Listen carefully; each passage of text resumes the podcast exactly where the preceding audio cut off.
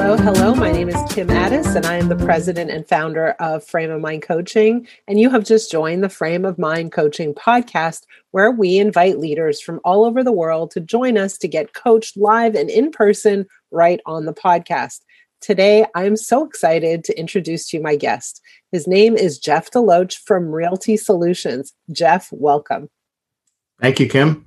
Happy to be here. So I'm really excited to talk to you because you were a client of Frame of Mind Coaching, and it's been a few years back, and we've spoken many, many times, but this is the first time that I actually get to see you visually on a camera. Yep, definitely. It's pretty wild.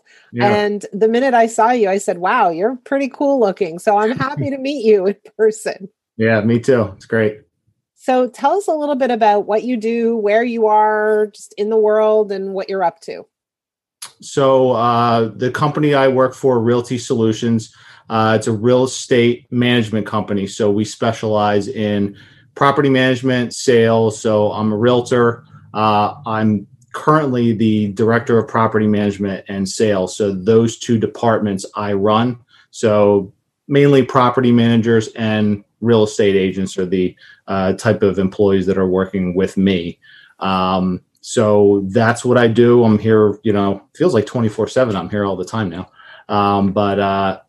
So for the most part, that aside from my family life, so I have a wife, her name's Lisa, and I have a son, almost 3 years old, Benjamin, and he's a handful. So that's what takes up a lot of my time.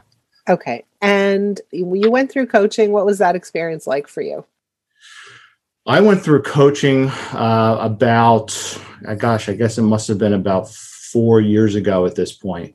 Had some challenges that I wanted to get through, just really funny enough, items that were unbeknownst to me, more me issues than they were other people issues. I think that is kind of the way the world works these days. But more than anything, I learned so much about myself.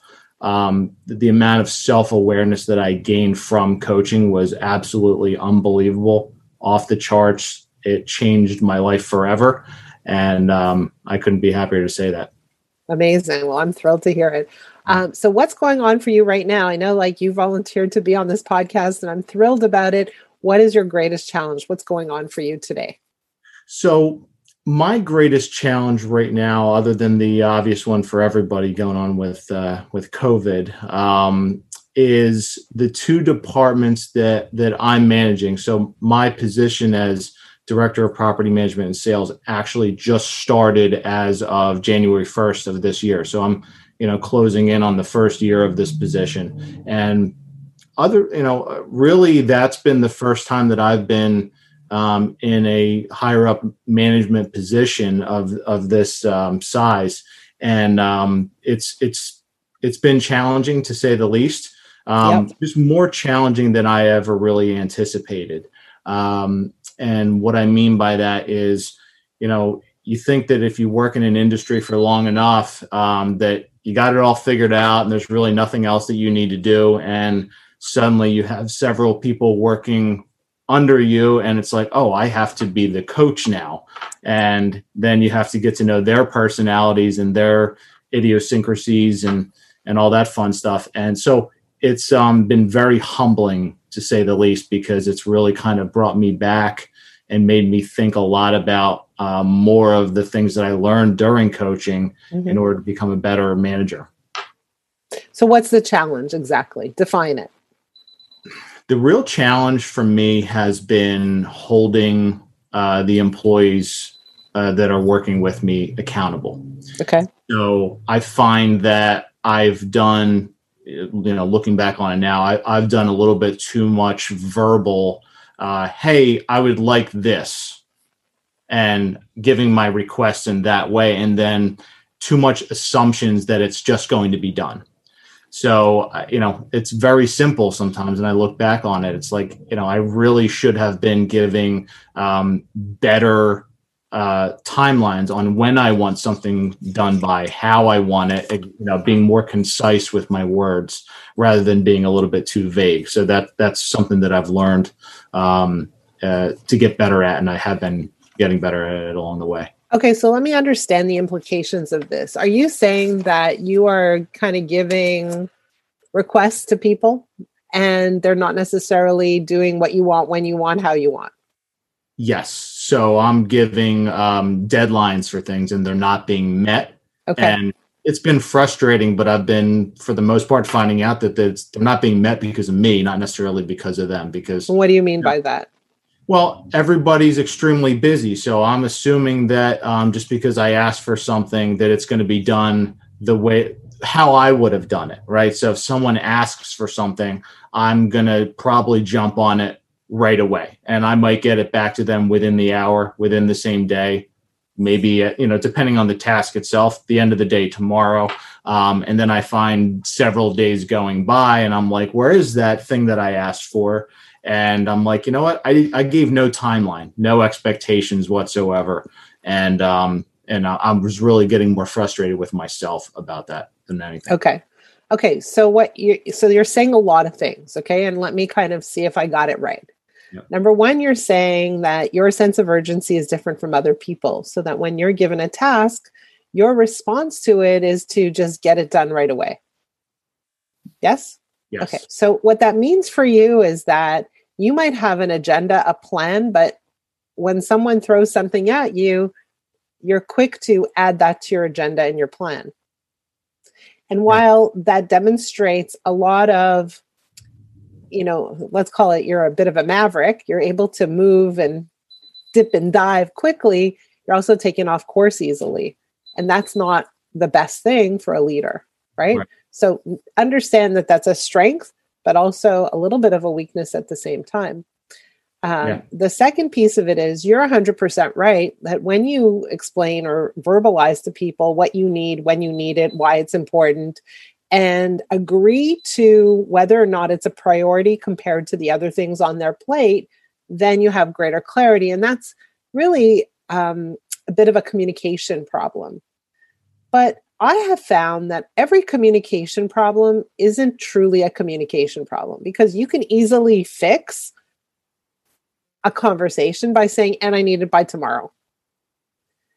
There's a different problem at play here, which is that all communication problems are preceded with a thinking problem, right? So you have no trouble speaking. You have no trouble saying what you need. You don't have a vocabulary problem. The problem is that you have a frustration and that starts with how you think. So in your brain, you're like, I don't understand. I tell them to do something. Why aren't they moving on it right away? So in your brain, you have a belief or a set of beliefs that things should operate differently than they do, and that people should respond or be as responsive as you are.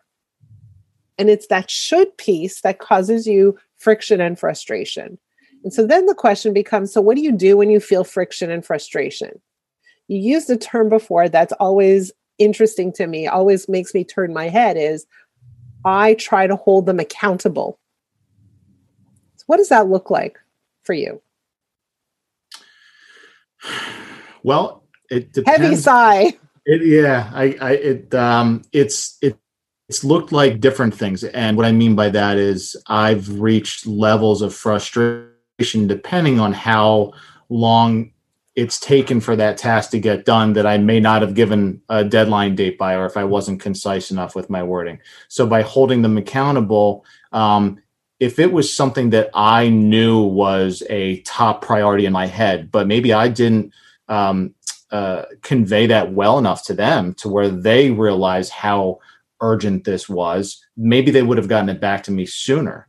So what does it look like? A sense of urgency issue when it's really maybe I wasn't clear enough. And I love that you're trying to take ownership of this, and I think that's an amazing thing. What does it look like when you reach that point of frustration? What do you say? What do you do? How does that conversation look? Or maybe you're just seething in silence. What happens? I have definitely beat around the bush a little bit before maybe blowing up. And, I'll say, hey, I'll try and sugarcoat something because I don't want to just bite somebody's head off. And, you know, I might call one of them in and say, hey, we talked about this item getting done. I see it's not done yet. What happened? How can we work on it? Why is it not done? That sort of thing. And then it just turns into a larger conversation from there. And then that meeting will end, and then I'll start to rethink myself. Why did I say that? Why didn't I go about it a different way? So I end up being very unsure of how to go about it sometimes. Okay. So let me give you a few tips. You ready? I think you should grab a piece of paper and a pen. Ready.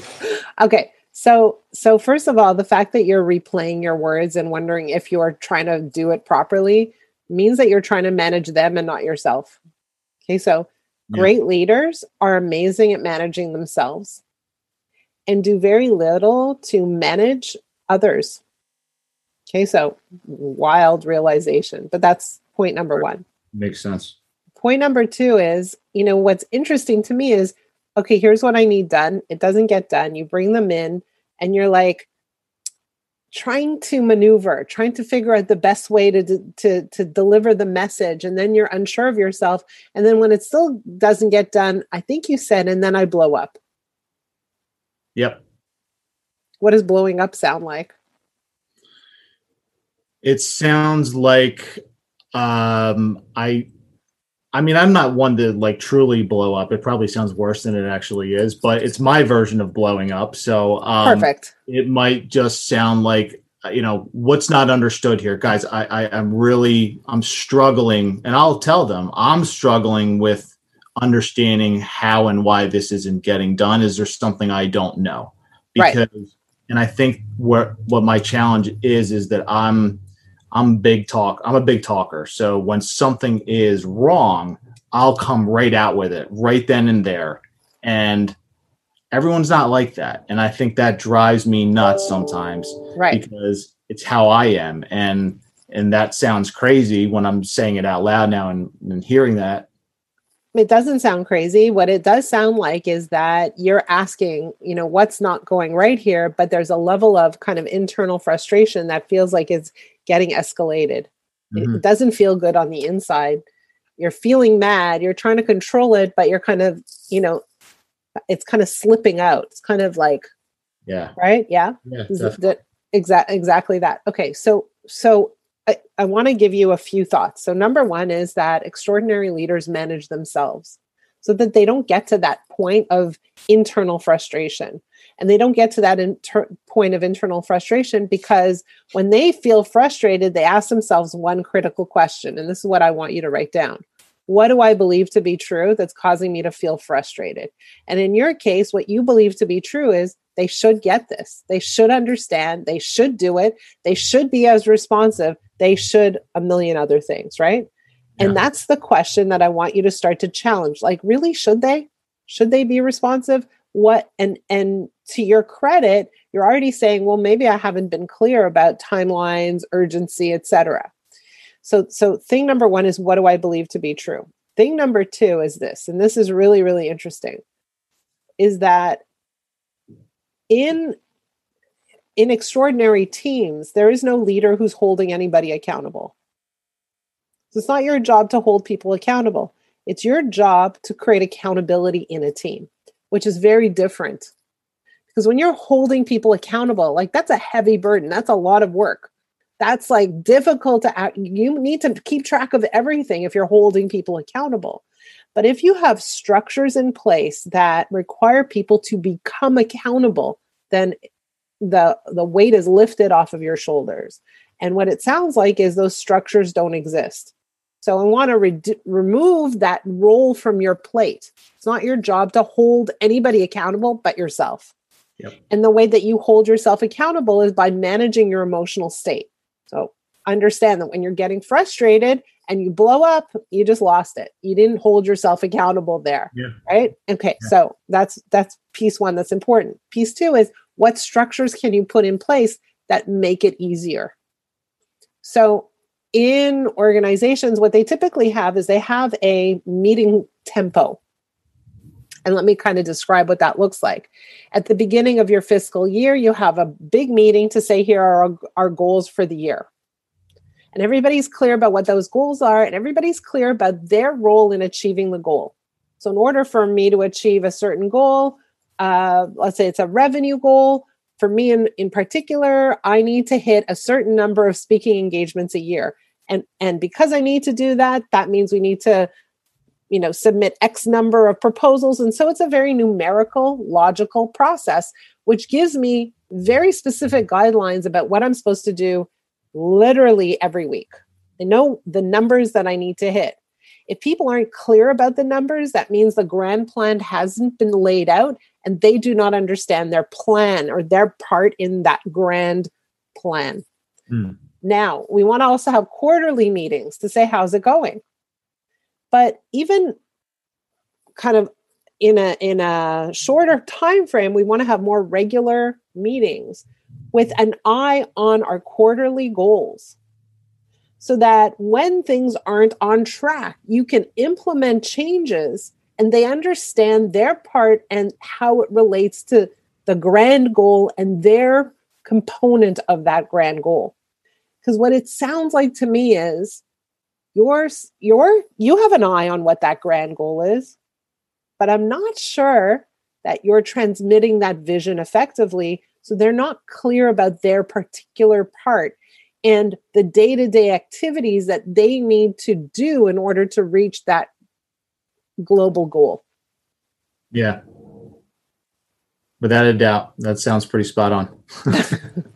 So again, you want to have this, you know, big meeting that says, here's where we're going. Here's what we're trying to achieve this year. Here's what it means on a quarterly basis. Here's what it means on a monthly basis.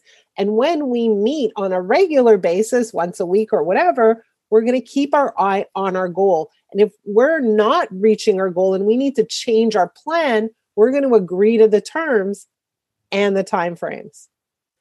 Right? So you're right. When you say, I haven't been clear about timeframes and expectations and urgency, they will understand what it means when their quarterly goals aren't met. Yeah, that makes perfect sense. And so now the numbers hold them accountable, not you. I want to throw one more thing at you, which is we're going in a different direction. So number one was manage yourself. Number two is manage the process as opposed to the people. And number three is this. I've been coaching people for leaders for 16 years. And over the course of my career, I've done a lot of research. And one of the most important pieces of research that I have conducted is the following. I ask leaders of companies how equipped they feel to coach their team. And I ask them on a scale of 1 to 10, how strong are your coaching skills? The higher their coaching skills, the more satisfied they are with the performance of their team. It's a direct relationship, 1-to-1. So the stronger your coaching skills are as a leader, the better the performance of your team, period. So now the question becomes, yeah, you get it. I'm a manager now. I have to go coach people. The issue is that most managers have never been taught to coach. So that's an opportunity for you in terms of your own development, is to say, where can I acquire coaching skills that I can bring in quickly and effectively? Yeah. And that's something you and I could talk about after. But really, how do I coach my team, not manage my team? How do I coach my team and not spend so much time trying to hold them accountable? Because that's exhausting. It is. And when you're coaching your team, your vision of them is completely different from the process of managing them and holding them accountable. And when you're coaching your team, it's a lot more fun for them, but especially for you. And not only are you reaching your goals, you're reaching more than your goals because you've given them the keys to go and truly succeed. Right now, you've given them the keys to just do their tasks. That's not so inspiring. Yeah. Does that make sense? It makes perfect sense. Honestly, it's sometimes hearing it, it's just like, oh, how did I not know that all along? But it makes perfect sense. It really does. And as you learn to coach, that also helps you with the management of yourself. So that first point that we talked about, that helps you keep yourself in check, and it helps you reduce your frustration when things aren't going exactly according to plan. Yeah. Yeah. The thing that you said that speaks to me the most is don't hold them accountable, create accountability. And without saying those exact words, it's something that, you know, a few months back, I started to, I guess, accidentally put a little bit of that into place. And it definitely has been working, but, you know, without a doubt, I can improve on that more. And more specifically, don't hold people accountable, create structures of accountability. Yeah. Right. So now you don't have to be nice or not nice. You don't have to like put on your like strongman voice. You don't have to get frustrated. You don't have to blow up. Right now it's a structured process. Yeah. Hey, you needed to get this done in this time frame. What's happening here? Was this an unrealistic goal? Did something take you off track? Let's realign you. Here's your goal for the week. This needs to be met. And when over time the goal isn't met, you realize maybe this person might not be the best fit, or you realize that maybe there needs to be some kind of a change in terms of if this person is best suited to the role, or if maybe this role is too big for the person. So a structural change can take place. But the more information you have, the less emotion you need to lead with, right? So it's not an emotional thing. It's a structural, it's a problem that you can solve with the information in front of you. Yeah, it really does make sense because, you know, you asked me, what is you blowing up looks like? What does that look like? And I'm not the blowing up type. I'm, you know, this big strongman voice that you just said, like, that's what makes it more of a challenge for me because that's not who I am. I'm not the type that's just going to come down on somebody and freak out. So, but then it might end up that way a little bit more when it's bottling up inside of me because exactly that's not who I am. So then it comes out that way. And then I realized that I just didn't have enough of these structures in place to begin with. And I'm like, oh, okay. Yeah, of course that makes perfect sense. So it's been better since I've put more of those things into place. And I'm just trying to figure out now, where can I put more of these things into place than I already have now? So I'm just like putting them into place all over the place. And by the way, by structures, I don't mean rules and regulations. I mean structures so that people are clear about what the goal is, what to expect, and how to get there. And people understand exactly what they need to do in what time frame in order to reach the global goals.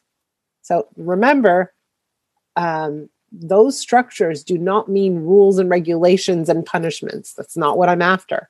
Right. I'm after common understanding. Here's what we're after, and here's what it's going to take to get there. Yep. Good? I like it. Okay. Amazing. Thank you so much, Jeff. I loved having you on this podcast, especially it's easier to talk to you because you know kind of some of the principles already. It's easy, right? You're like taking it and kind of running with it faster. Yes. easier for me. Yeah. Thank you so much for being on the podcast. For those of you who are listening, I hope you took something away from this podcast. But more importantly, if there's a challenge that you want to share on the podcast, please reach out to me. My email address is kim@frameofmindcoaching.com. If there is a challenge that you are interested in talking about, potentially for coaching purposes, also, please reach out to me. My email address is kim@frameofmindcoaching.com.